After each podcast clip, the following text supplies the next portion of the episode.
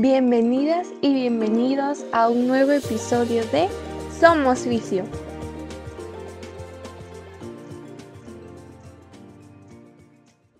En nuestra serie de agentes físicos, nuestro episodio de hoy hablaremos sobre corrientes eléctricas para la contracción muscular. Estaremos hablando de la electroterapia y sus distintas corrientes para poder emplear una contracción muscular en nuestro paciente. En el episodio anterior abordamos los temas como contraindicaciones, indicaciones y precauciones que nos servirán para hacer un buen uso de esta técnica que se conoce como la electroestimulación por medio de las diferentes corrientes eléctricas para las contracciones musculares y comenzaremos definiendo qué es la electroestimulación. Es la técnica que utiliza la corriente eléctrica para provocar una contracción muscular mediante un elemento que se conoce como un electroestimulador, electrodos, y esto nos va a ayudar con finalidades terapéuticas. Corrientes eléctricas para producir contracciones musculares. Al uso de estas corrientes eléctricas se les va a denominar estimulación eléctrica neuromuscular.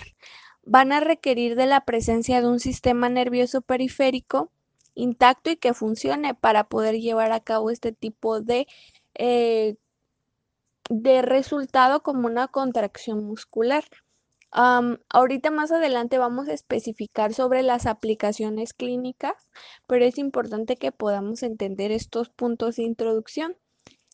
La diferencia entre una contracción muscular fisiológica y una eléctrica es que van a ser inducidas de manera inversa por el principio de Henman, donde nos eh, emplea o nos indica que las contracciones musculares van a ser dadas por medio de esta estimulación que vamos a ir viendo. Las contracciones estimuladas eléctricamente no se van a dar de manera autónoma, van a ser eh, voluntarias inducidas por medio de esta estimulación. Podemos tener objetivos que se logren cumplir por medio de dos mecanismos, como un fortalecimiento por medio de una sobrecarga, vamos a tener que a un mayor estímulo va a haber una mayor fuerza de contracción producida a mayor ganancia de fuerza. En una especificidad, la estimulación eléctrica va a ejercer un efecto específico en las fibras de tipo 2 para la contracción.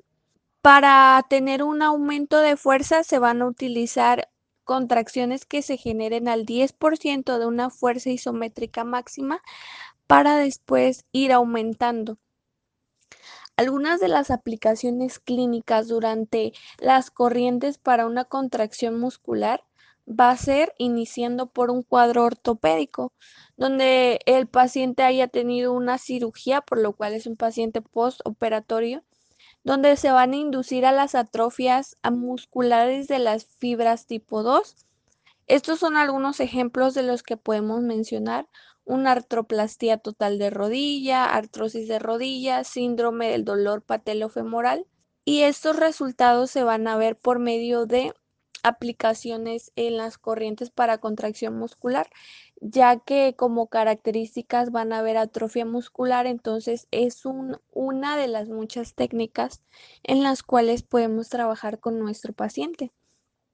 En caso de los trastornos neurológicos, podemos tenerlo para un fortalecimiento muscular, favorecer la plasticidad cerebral y eferencias motoras, esta estimulación eléctrica neuromuscular incrementa la fuerza, el control motor en pacientes con trastornos del sistema nervioso central, siempre y cuando pues estos nervios motores eh, se encuentren en una función. Otras aplicaciones clínicas que tenemos es en la medicina del deporte, como un incremento de la fuerza en, pacientes sanos.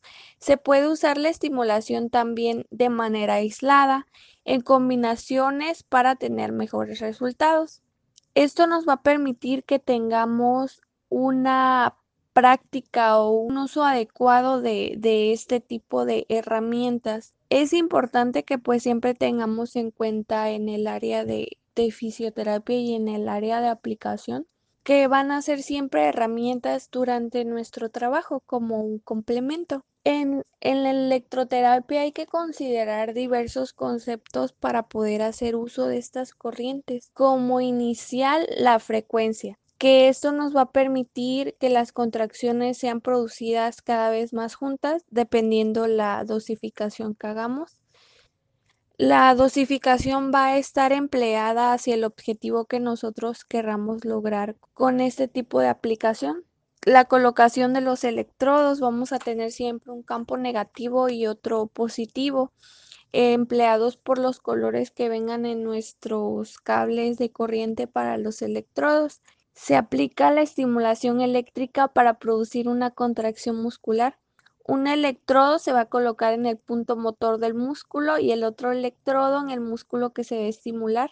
Los dos electrodos, dependiendo lo que busquemos, tienen que quedar alineados a las fibras musculares. Deben de estar separados por lo menos 5 centímetros para evitar que se aproxime demasiado la contracción para pues tener los resultados que estamos esperando tener. En ello también es importante que tengamos en cuenta los parámetros que son para la estimulación eléctrica como la colocación de los electrodos, la forma de onda que se va a emplear, la duración de pulso, frecuencia, el tiempo pendiente y la amplitud de corriente. Todo esto formando parte de la teoría que nosotros tenemos que investigar y que leer, eh, como el libro que tenemos eh, en el que nos estamos basando sobre agentes físicos por el escritor de Cameron. Si alguno de ustedes llega a necesitarlo, pues por mensajito nos pueden mandar mensaje y nosotros se los enviamos. Otros de los parámetros importantes para estas corrientes de contracción muscular es la amplitud. Eh, donde vamos a tener la magnitud de corriente o el voltaje de, de, estas corrientes eléctricas. La frecuencia, el número de veces que aparece, como ya lo había mencionado, y se va a ver durante un lapso de en un periodo o en espacios determinados y al tiempo de encendido que es el tiempo que se produce en el transcurso de el, el pulso de la onda. Estos, estos puntos pues son muy importantes que, que los tengamos en cuenta para hacer un buen uso de la de las corrientes eléctricas antes de su aplicación. En el tiempo de amplitud de corriente y el tiempo de la pendiente, esto va a ser el tiempo de rampa que permite un incremento y un descenso gradual de la fuerza cuando pasa este tiempo del apagado y el encendido para buscar que se lleve a cabo la estimulación. En la amplitud de corriente se van a ajustar de acuerdo a la fuerza de contracción deseada. Esto va a ser muy dependiente a la base que siempre ya tenemos que tener en nuestro historial para a partir de ello desarrollar el tratamiento fisioterapéutico que nos va a permitir llevar a cabo este, decidir tomar esa decisión y llevar a cabo este tipo de herramientas durante nuestra práctica clínica, con, teniendo en cuenta o considerando en base a nuestros objetivos y las evaluaciones cuándo es que vamos a utilizar este tipo de, este tipo de herramienta, cuando ya no, ya no es este, necesario usarla o cada cuánto tiempo la tenemos que, que utilizar.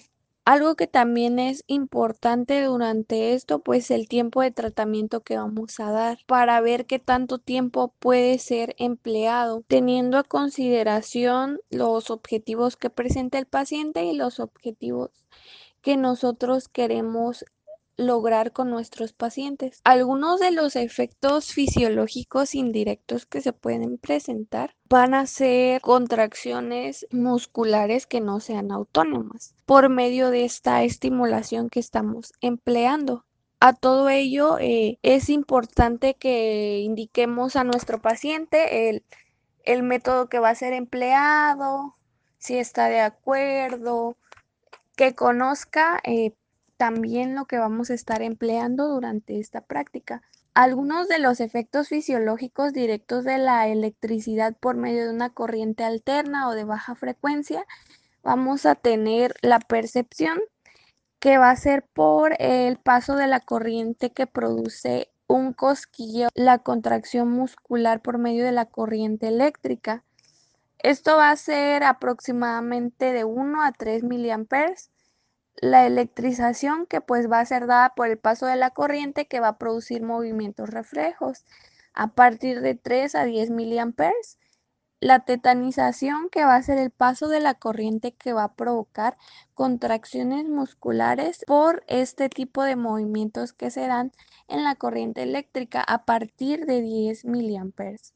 En este episodio pues estamos abordando las bases para las corrientes eléctricas para la contracción muscular y si queda alguna duda o quieren complementar un poquito más, con gusto nos pueden escribir y nosotros vamos a tratar de, que las dudas que tengan eh, poder ayudarlos. Eh, esta herramienta pues la verdad que nos sirve mucho o es, es común verla en, en fisioterapia porque si como a todo agente físico, si le damos un buen uso vamos a poder tener buenos resultados. Así que esperamos que este episodio te haya servido, te haya gustado y si es así lo puedes compartir en tus historias de Instagram, nos puedes mencionar. Y esperamos que hayas aprendido un poco sobre las corrientes eléctricas para contracción muscular, sobre la electroterapia, que es conocida como la técnica que podemos emplear por medio de corriente eléctrica para generar una contracción muscular en nuestros pacientes, recordando siempre eh, que tenemos que conocer para qué vamos a emplear esto y pues un poco de teoría para enfocarnos. Es un tema realmente muy muy extenso. Esperamos que esto que compartimos te haya servido. Nos escuchamos hasta la próxima.